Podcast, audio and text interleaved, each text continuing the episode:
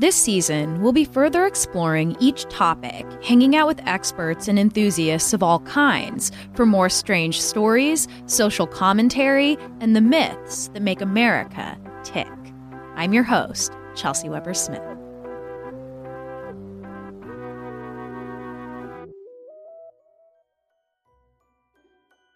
Hi, everybody. I am not your host, Chelsey Weber Smith. My name is Miranda. I'm a producer here at American Hysteria, and I'm going to ask Chelsey some questions today about season four specifically, which we just ended. And uh, Chelsey, thanks for being here. Thank you for asking me questions today. You're very welcome. I'm just going to jump right into a heavy hitter here. How did this season affect you psychologically? oh. Well, let's see. Are you okay? Uh, am I okay? That's a nice thing to ask me. Um, no, I'm never okay. Um, I am glad that the season has ended. Um, toward the end of every season, it always feels like I'm crawling across a desert and slowly turning into a skeleton. Mm-hmm. Um, and there aren't even any mirages for me to put my faith in and then have my faith dashed. Um, no, I'm just kidding. It's it's a wonderful experience. So this season was about vehicles of hysteria and how these messages get passed on to us as media consumers. Uh, did you find that any of them overlapped with one another, and how so?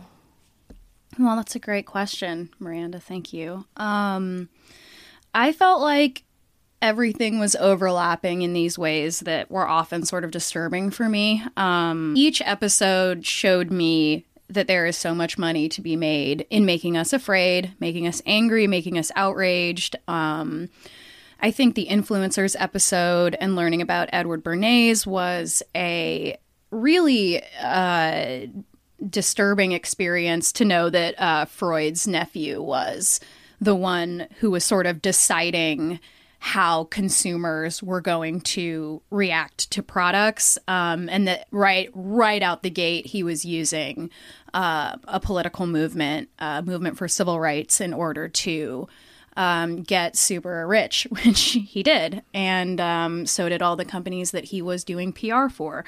And then, you know, on the other side, the fake news industry, televangelism, these very right wing movements that uh, have always operated from fascist scare tactics, which we learned a lot about from uh, Jason Stanley, uh, who wrote How Fascism Works and who was a guest on our show, and um, how there's a lot of money to be made in frightening um, people who are duped into believing that there is some sort of conspiracy, whether it be the Jewish conspiracy or whether it be some sort of COVID conspiracy or a liberal conspiracy or a gay conspiracy or anything that that sort of seeks to dethrone um, male, white, straight supremacy. Um, but both sides play on our very deep emotions. And whenever you're stirring up deep emotions, uh, you are getting a reaction that you can somewhat control. And when you know what a reaction is going to be, it can be really, really powerful. I think of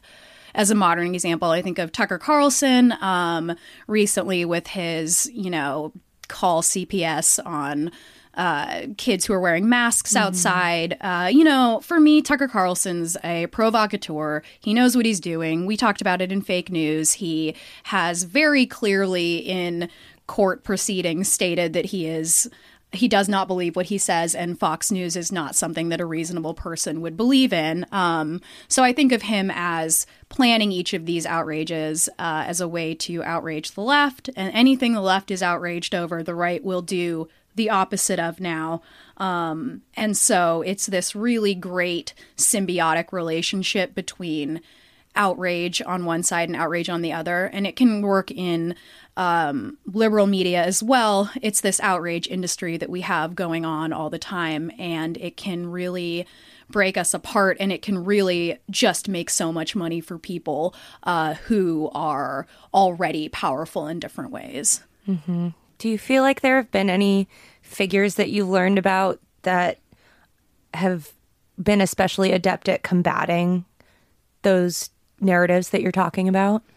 I mean, it'll always be Fred Hampton, mm-hmm. um, and Fred Hampton's Rainbow Coalition being uh, his attempts to bring together different types of people who were otherwise enemies or at least um, not working together in any kind of solidarity. He brought together um, the Latin Kings, mm-hmm. and um, that was a quote unquote gang of um, Latino people who were actually more like the Panthers and that they were working for uh, community progress. They were working, you know, to feed children. They were working against police brutality, um, poverty in general, workers' rights, things like that, which is exactly what the Panthers were doing. So there was a much easier solidarity there. But when Fred Hampton met with uh, what we talked about in our Rednecks episode when he met with basically the hillbillies, is what people were calling them um, as a derogatory name. People who had been formerly working in Appalachia and then the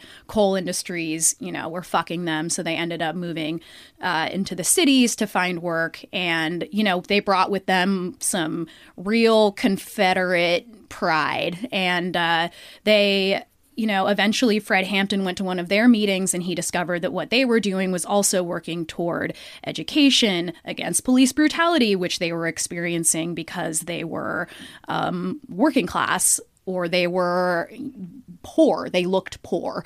And um, he went there, he saw they were working for similar goals, um, but then he also saw they were flying the Confederate flag and he said, you know, I want to work with you guys, but this is racist. And they said, no, it's not racist to us. It's part of Southern pride. We hear this again. We know mm-hmm. this. And then Fred Hampton said, well, here's why this flag is offensive and why it is hurtful to us and why it will break up our solidarity.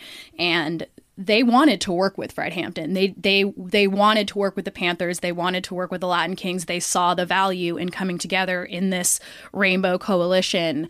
Um, but what it took was them deciding not to fly the flag anymore. You know, he said, Fred Hampton said, at least disavow white supremacy if you're going to keep flying that flag. And they said, no, we're just not going to fly it anymore. And um, I don't know. I always go back to him um, in times of any type of divisiveness that doesn't feel like it's helping our cause. It actually is holding back um, what could be a great deal of people power. And that does play into the hands of people who make a ton of money off of us all fucking hating each other. Yeah.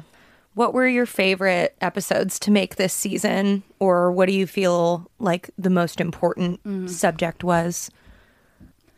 I think that my favorite episode to make might have been true crime. Um, and maybe that's just because it wasn't quite as challenging as some of the other ones. I also worked in true crime for quite a while before making American Hysteria, and I always struggled with the morality of that. And I never felt comfortable doing it. It was just something that I totally fell into um, in a strange way. Though, of course, I was a true crime person since I was as long as I can remember. But um, there was just something about being able to go back to these 90s events, especially like writing about JonBenét was so fulfilling in terms of being a writer and being able to try to like capture what it was like to have a relationship to this missing child as a child and and seeing it in the grocery store and these these images that kept coming up um, that I knew that a lot of people probably had a similar experience with since a lot of our listeners are pretty much in, in a similar age range. Um, but I think the other one I loved making was Disneyfication, which isn't super surprising. I feel like that's another slightly lighter episode, um, though it was also very it's weird. It's weird to start to understand why we very likely uh, enjoy certain things based on our instincts, uh, and that can be really uh, unnerving when you start to realize how much of an automatic being you are when you're reacting to, you know. In our Disneyfication episode, we talked about how we are drawn to things that are cute and that, that have the cute features of large eyes and big ears and floppy movements and all of those things. And uh, it's it's weird because you can feel that pull. You can understand, you know, you're attracted to a cute animal. Is that's what the internet is. And so to realize that there's an instinctual drive behind so many of things we do is uh, is really cool and really unnerving at the same time. And it really makes me question whether we have free will, but that's a longer conversation probably. um, and it's so much guesswork. I mean, we don't really understand our brains at all. No, we don't. And even on our show, I think it's important to just say, "Hey everybody, I'm not I don't know. I don't know. And that's like the end of every episode I feel like is like, I don't know. um and it's easy to just want to trust somebody um, who who asks you to trust them like I do, but it's even the I'm doing my best, right? Mm-hmm. Like anybody else, I'm doing my best. I'm trying to take in as much information as I can, find what's relevant, find what feels like a, a good explanation, and can hopefully move us forward, whatever that means in some way. Um, in terms of the most important episodes, I think Televangelists was really important. Um, mm-hmm and the follow up that we did about Black evangelicalism mm-hmm. was also so amazing. Uh, I was really surprised when I was doing the televangelist research. Um, I feel as if I should very much have not been surprised, not because I should have known personally, but because this should be common information. Mm-hmm. Um, it's really great. Uh, information to be armed with, although it's not going to change anyone's mind. Um, but the whole uh, that abortion was a rallying point created by the moral majority and their cohorts uh, to hide or to create enough outrage to get enough uh, religious Christians into politics to try to get Reagan to put back in their ability to continue to have tax exemption while having segregation, just as a reminder. So all of the abortion hysteria relates back to um, fundamentalist attempts to continue to segregate their colleges. Mm-hmm. And that was when I read that, I was like, oh my God, like, how, whoa. And I've been doing American hysteria for, you know, a couple years at this point. And um, so that was felt really important because that was information that as soon as I learned it, I was just trying to tell everybody that I met, just like, oh my God, you guys. And so I think that that information is is huge to know and understand, and also uh, can really illuminate some of the ways that those folks are still trying to keep people out of their colleges, queer people, trans mm-hmm. people. Um, and uh, then I think the other one that was really important was influencers. And I'm sure there's more we can talk about there as we go along. Yeah, sure can. You were talking about your past work in true crime and other podcasts that you've worked on. And I happen to know that you also hold a master's degree in poetry. how has uh, how has your background as a poet influenced the writing of this show? Oh, I think so much more than than anyone would really expect. And I think a large part of that is when you are a writer, not just a poet, but um, especially a poet, you try to say the most you can with the least amount of words. That's sort of the the code. um, and not that we not that we use the least amount of words at American Hysteria, but um, there is a sense of precision that comes with poetry, precision of language, precision of ideas, precision, precision of images. Um, and I think that when you can be precise with your stories and with the way that you're painting um, a picture in people's minds, that it's it's very it can be very very affecting. And i think that that's you know there's a danger to rhetoric. Um, there's a power and a danger equally. And um, i try my best to wield that uh, for good because if you're telling someone a story this isn't any kind of a revolutionary thought but it's more affecting than ever telling someone a a cold fact um, or any type of statistic or number, and you can reach through to somebody's empathy.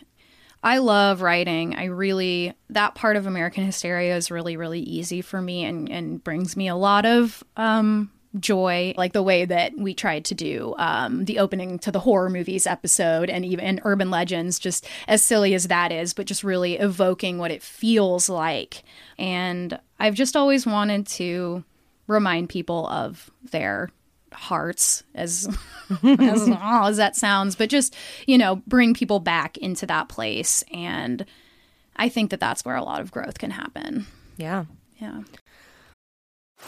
Now on Netflix, inspired by the unbelievable true story of a fake hitman, comes the new movie, Hitman, from Academy Award nominee Richard Linklater. At 96% certified fresh on Rotten Tomatoes, critics are calling Hitman a smart, sexy crime thriller with surprises at every turn. Starring Glen Powell and Adria Arjona, Hitman. Now playing on Netflix and in select theaters. Rated R. Welcome to the Magical Overthinkers podcast, a show for thought spiralers, exploring the subjects we can't stop overthinking about, from celebrity worship to social media comparison. I'm your host, Amanda Montell. I am a textbook overthinker. I'm also an author and the host of the podcast Sounds Like a Cult. Every other Wednesday on the Magical Overthinkers podcast, I'll interview a charismatic expert guest about some confounding subject from the zeitgeist. Think narcissism, imposter syndrome, girl math. If you're like me and feel like the volume in your brain is just way too high sometimes, my hope is for this show to make some sense of the senseless. Listen to Magical Overthinkers now, wherever you get your podcasts. What is your favorite genre? scary movie of What is your favorite genre of storytelling? i think memoirs you know i really do and Not i'm teen dramas. oh Okay. All right. That's where you want to go. Okay. Okay. Yeah, yeah, yeah. um, I do want to talk about teen dramas. In fact, I mentioned to Miranda that I would like to talk about them. So Just working it in there. Thank you for weaving it in. Um, teen dramas is also what I do to unwind. Um, often with Miranda, we will watch teen dramas. Right now, we're watching Cruel Summer. Oh my God. Which is so good. It is so good. So if you like teen dramas, it's not even. It's it's like a step above it, uh, like a cheesy teen drama. elevated. It's elevated teen drama in the vein of Euphoria. and a little lower on the quality, I'd say, than Euphoria. Sure. Yes. I mean, Euphoria is like an incredible Yes. piece of art. This is really good. Some this is somewhere in the middle of of Euphoria and uh, Pretty Little Liars. right? What do you like so much about teen drama, do you think? Because I know the answer, but I think it's fun to, Yes, to yes, yes, yes, ponder. yes. I I spend a lot of time thinking about why I like teen dramas so much. Um, I always have. I grew up in the '90s, and there were just a lot. That was a time where there was a lot more teen content. I feel like, and really good quality um, teen content that also didn't talk down to us. But I, I don't like being. I don't like being taught any sort of lesson in my teen drama. Um, I don't, you know, and I'm talking to you, Ryan Murphy, and yes, I am talking about Glee and how wonderful it was until it took a nosedive into your liberal agenda. no, really, though. Um, the first two seasons of Glee were wonderful. Um, but I, I like the I like drama. I had a very teen drama, I feel like high school experience uh, in a lot of ways, and you know, a little skins, skins variety.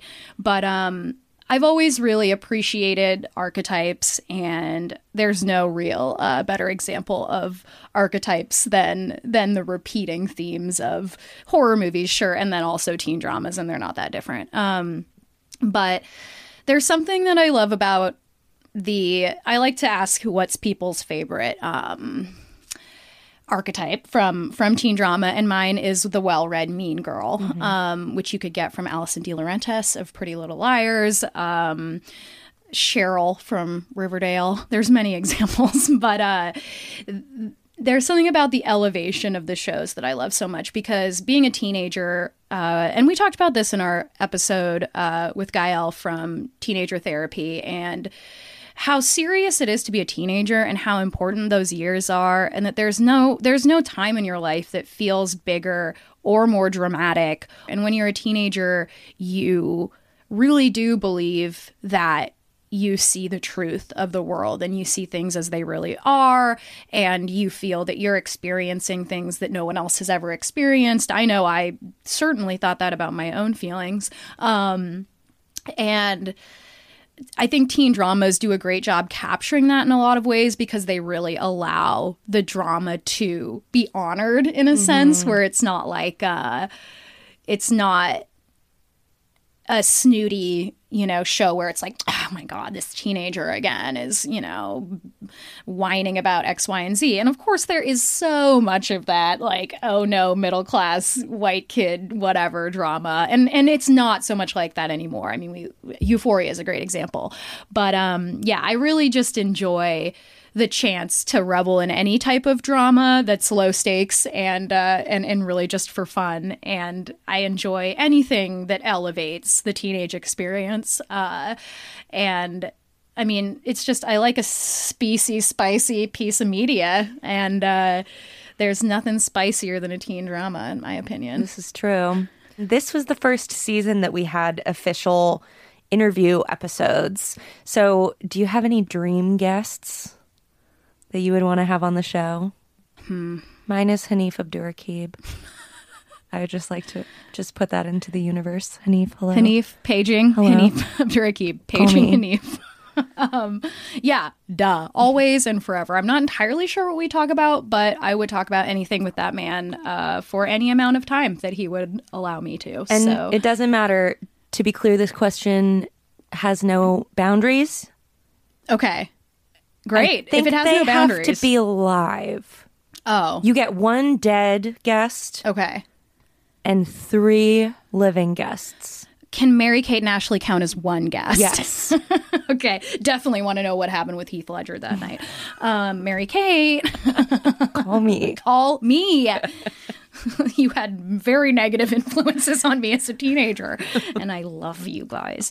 Um, no, I. Pr- I probably shouldn't choose Mary Kate and Ashley, although I would love to hear their side of the story. I think everyone would. Okay, well then Mary Kate and Ashley. Um, and dream guests, I would really like to have on in terms of just an American Hysteria guest. He uh, dissed and dismissed us. Just kidding. He may not have gotten our, our request. Inquiry. Dissed and dismissed. Kurt Andersen, who wrote Fantasyland. Kurt. Um, and I just think Fantasyland is is just probably the biggest influence in terms of just a single text. It's a 400 year history of um, American fantastical thinking. It's 500. It's a 500 uh, year.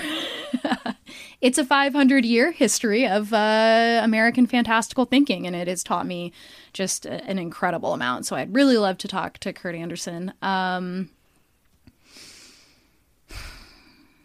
who else? Well, Fred Hampton.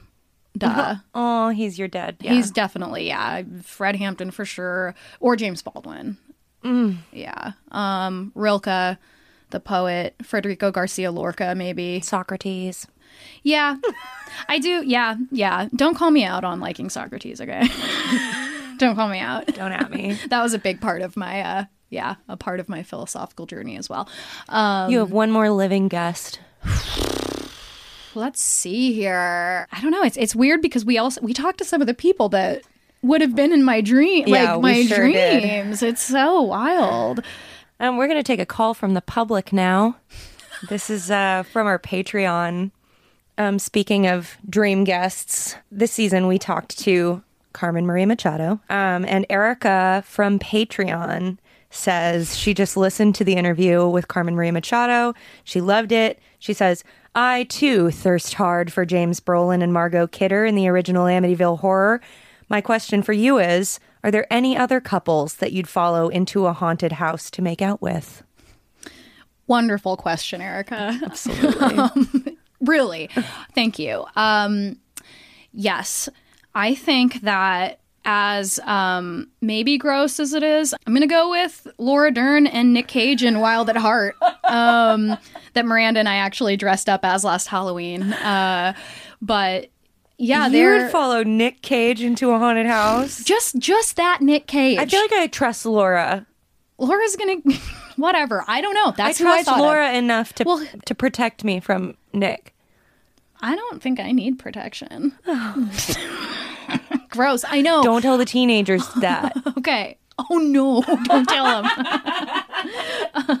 what about you? You got somebody better? Oh, I was not prepared for this. Does Samira Wiley and Kimiko Glenn on Orange is the New Black count for this, or is that too easy an answer?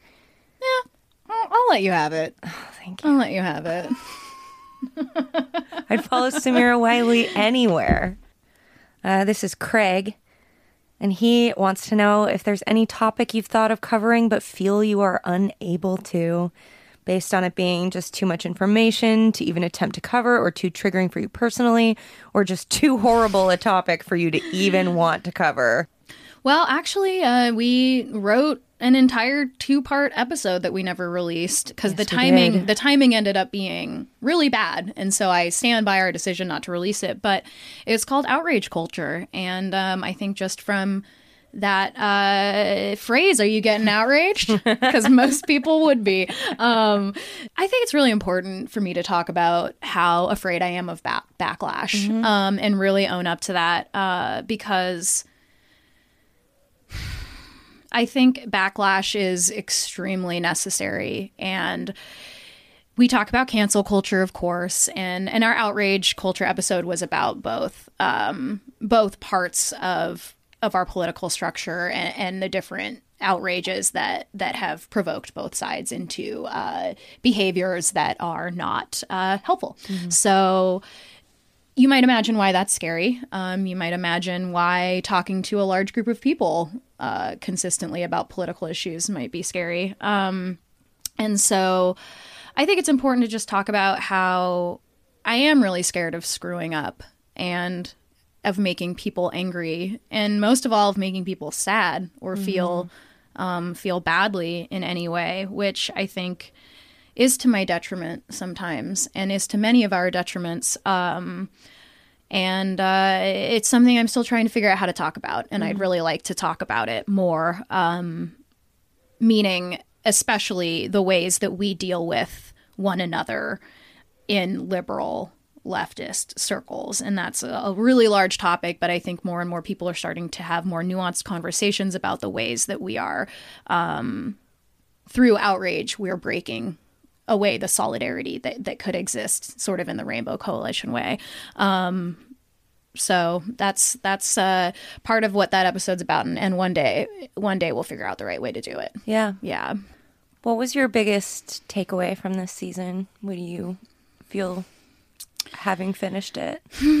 That's a really it's a really big question and I think for me uh, it's humility and it usually is humility um, just like everyone I like it I think my persona my persona on American Hysteria is a lot more uh, nuanced and tender and sweet than I may be off the mic and Can confirm. can confirm just like anyone i can be self-righteous um, and i can be judgmental and i can be sour and mean and i don't like that. And it comes from being on the internet most of the time. But um and that that's that's to the point right of of there is this uh there is this issue with trying to win and trying to be the best activist trying to be the least problematic or trying to call out the most people. And i'm too scared pretty much usually to argue on the internet so i avoid it. Uh, but there is this uh, competitive Darwinian uh, survival of the fittest. And in this context, it can mean um, the voices that tend to be the most rigid uh, in that mistakes and learning and growth are no longer uh, invited. And uh, there are plenty of of times in which that's not an appropriate thing to take and that people just need to be removed from having any type of a platform and there are other times when having restorative justice as an option can be so powerful and can create such solidarity um, And if we're aspiring to perfection, then we're never going to get anywhere. yeah and if we're aspiring to perfection we're lying Yeah. um, and I feel that I'm not that that my obsession and, and my my ability to craft everything I say by having a show. Like even now, I'm stumbling over my words. I don't know exactly how to say things. Uh, I don't want to screw up. I want to make sure I'm saying everything carefully. I like to call myself a king caveat, um, and a lot of that is a beautiful, amazing, awesome thing that we are all being careful and considerate of what we're saying to each other. Um, that is at its core to me good and right. Um, but what doesn't feel as as um, productive is when so much ego is involved in our activism, and when our activism begs us to be um, perfect in a way that feels like capitalism and feels like unattainable. It's totally unattainable. And if you're not making mistakes, you're not taking risks. And if you're not taking risks, then. And we should be aspiring towards growth, not perfection. And we're going to take a call from the public now. this is uh, from our Patreon. And this one's from Constans. Constans? Constanza? I'm so sorry. We love your name, though. We do. They ask the following question You once mentioned, if I remember correctly, that you had a phase earlier in your life where you were a spiritual seeker and less of a skeptic than you are now. What were your experiences? Was it a special time in your life? And what did you get out of it? So we're kind of going back to that teenager question, mm. early 20s. Mm-hmm. Chelsey, mm-hmm. Mm-hmm. channel it, go. So I've mentioned, you know, my my uh, relationship with my dad, and he was very much a Gnostic Christian. Um, but he taught me a lot about, to put it in Rob Brezsny terms, the universe is conspiring to shower you with blessings. Um, in his book Pronoia, that's something that I can uh, call back to during my seeker phase, and I still I love Rob Brezsny. I don't care. Um, that's free will astrology guy. Um, but he did teach me that the universe was invested in my happiness. Um, and books like The Alchemist talk mm. about that. Um, and that there is sort of a benevolent God. I wasn't raised with a scary God. Mm. And that's like, that makes all the difference in the world to my relationship to spirituality. You know, the God that is from from Gnosticism is much more about um, an em- emanation of light and love, and and the you know the things that seem cheesy but are also so deeply comforting, especially the idea that there was some kind of a higher being or energy or whatever you want to say that that was there to guide me and that I had a path. And I think that's the biggest change as I as I've gotten older is that I don't necessarily believe that I have a path. And that's not a fun thing to lose. um, it's really not a fun thing to lose, and anyone who who has had that experience can probably relate to the devastating loss of of the confidence that what you're doing is part of a greater plan.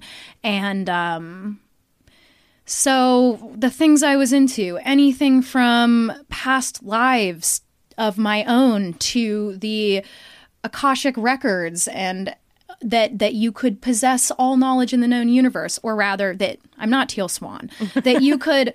I'm not Teal Swan, but I just believe that you can tap into the one mind. Um, but I'm not Teal Swan, so. Uh, but you know, any ad, if it was there, I probably did it. I probably had some involvement in it. I made runes, which. I made and ca- I went to the beach and collected pebbles and then drew with Sharpie the runic symbols and then learned how to cast runes and read them. Um, charming and now a potent tool of white supremacy. Um, but everybody's getting back to like Odin and all this goddamn like what was I doing with like freaking super duper white mysticism from the past? Is like ugh, I didn't know. You didn't know. it was 2009. um, but you know, tarot cards. Certainly, I I read tarot cards for years and years on the road. It was sort of my uh, a trade that I like to do along with stick and poke tattoos in my past life as a fake gutter punk uh, poser through and through. And I don't know, seeking the truth has always been. I mean, that's why I liked poetry because I felt that poetry um, was a way to to seek, express, and and hopefully find the truth, which I no longer believe in in truth ne- necessarily. I, I mean, I obviously believe that there are truer things than than some things, and uh, I believe in science and all those different things. Um, just to be clear. um, but yeah, I, I was on the road for years doing this kind of thing and trying to find, you know, honestly, so much of it was just trying to find peace. And I equated peace with um, a lot of different spiritual concepts when really I just needed to find a way to like not be in like uh, grinding anxiety every moment of my life. Um, which ended up being a combination of uh, medication therapy and uh, getting out of certain types of relationships. Um, but I don't know. I think I miss it, is the truth. And um, I think that when I experienced the death of my grandfather, that was a moment um, that whatever kind of faith I had left was sort of like sucked out of the room um, because death can do that. I think death can do one of two things, and that's either reinforce your faith deeply or strip it away.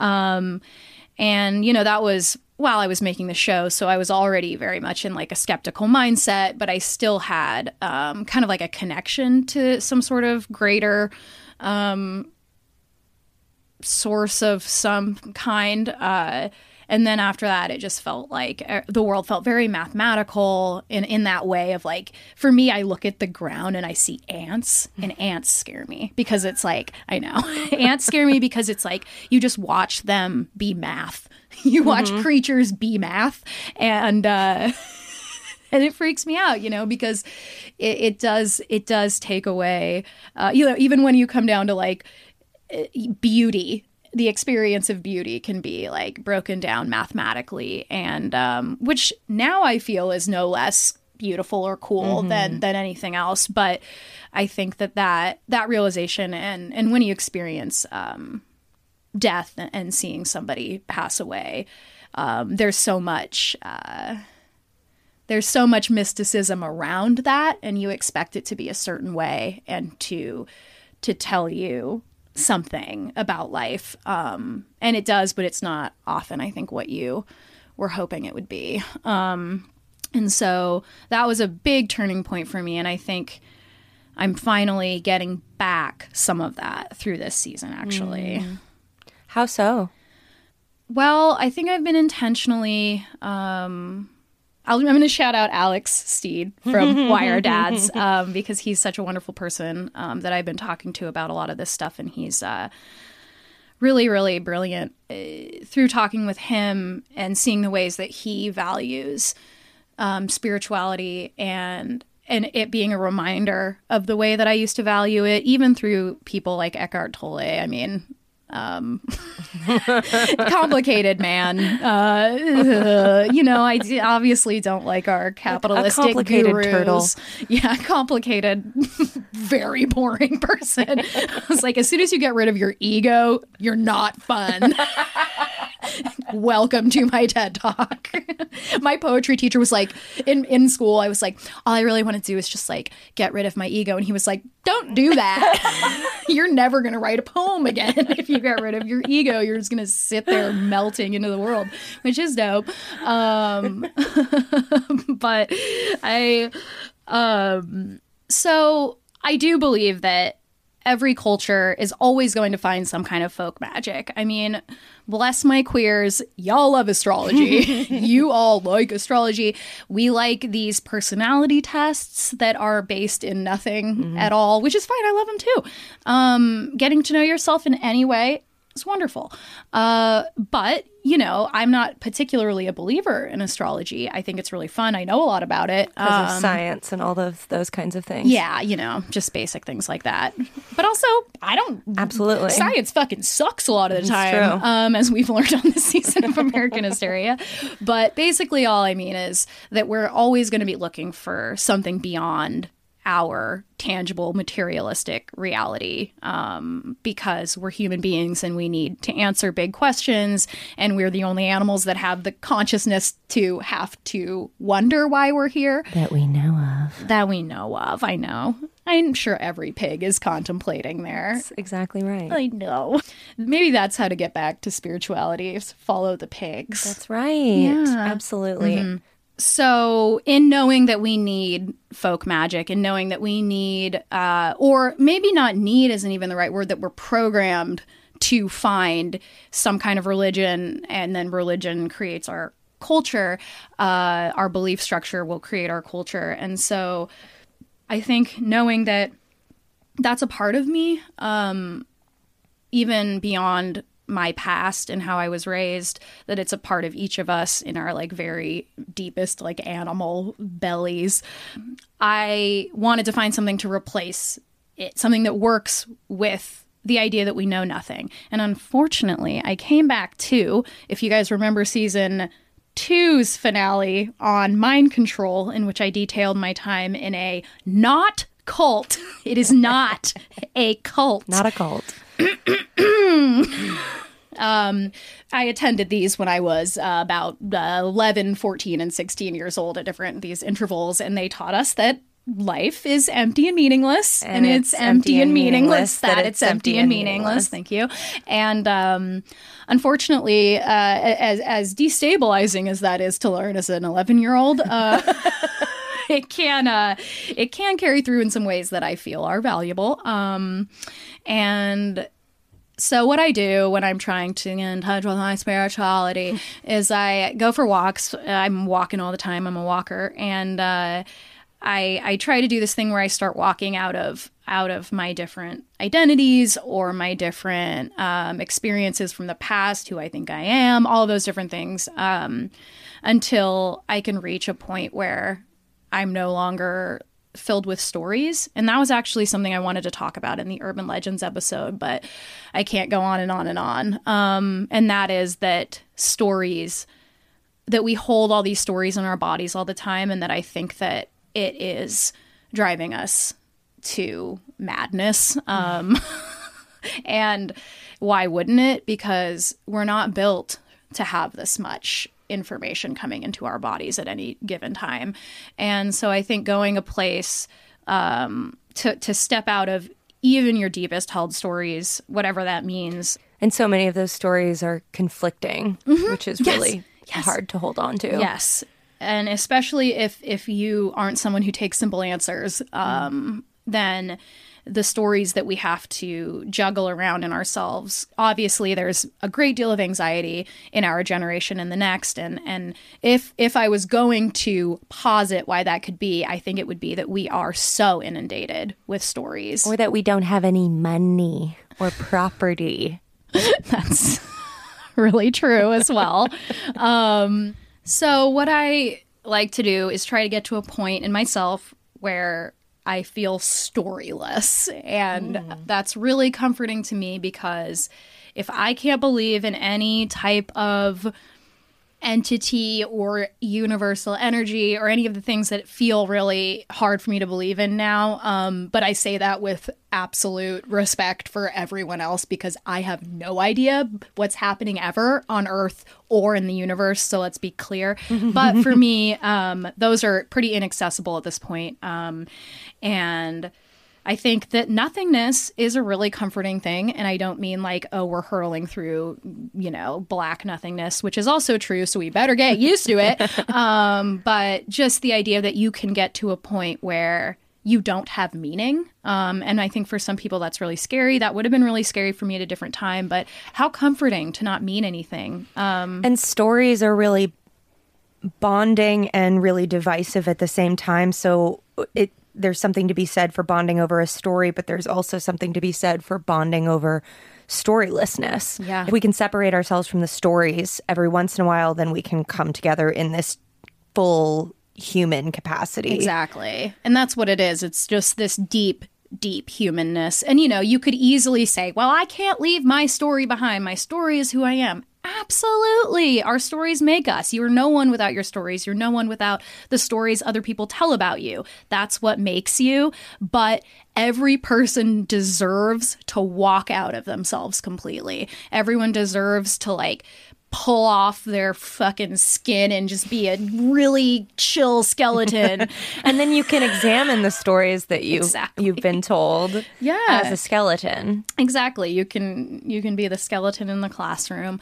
Um, but you know, that that's an insane metaphor that I decided to go with. I but liked it. Thank you. But I think just unbuttoning yourself and and shedding that everything about yourself until you're walking away from everything you are, have been, expect yourself to be, and everything you've been told you are. And there's just something really comforting for me sitting in that moment where I can look at the world. And that's the thing is when you can step out of everything and you can exist in this humanness, as much of a hippie as I sound like, the world around you can really light up. It can really like I know that you guys know what I'm talking about when you catch yourself on a, on a on a, a cool evening and you're walking and you're not even listening to music or anything and you just like you just become attuned to your surroundings and something like happens inside of you where you can really see things you can f- feel the colors of things and feel beauty and and feel calm and peace and it's not going to last very long so it's not like you get to live there and never do anything and never create important stories or or listen to stories but you come back feeling that you can bear it Well, thank you so much for joining me today, Chelsey, and answering these questions. Um, and thank you for everything you do. I know you're really an important voice for a lot of people.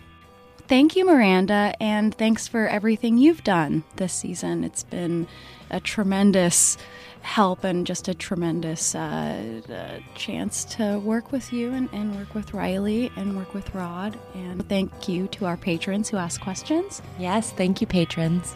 And uh, I just feel really grateful. This was American Hysteria. And in case you didn't know, Miranda's band Kuinka, that's K U I N K A, just came out with a new record that you definitely need to listen to. It's called Shiny Little Corners, and it is an absolute and true delight. Thank you, Chelsey. And never fear, we'll be back for a few weeks for shorter, more concentrated off season episodes and more interviews too, so stay tuned. If you liked the musings of this episode, consider joining our Patreon community to get a whole podcast of that kind of stuff, where I go on walks to different places and talk about the things I've been thinking about that week. You can also watch our whole live show and listen to a few other mini-sodes as well. We'll have more announcements about Patreon soon, so stay tuned for that as well. Make sure you come and follow us on social media. It's at Amer Hysteria for Twitter and at American Hysteria Podcast on Instagram. Huge thanks to our sound designer for this episode, Clear Como Studios, and thank you for a fantastical season, everybody out there. We all hope you got something valuable out of it. We know we certainly did. And so, until next time, we hope you have a great week.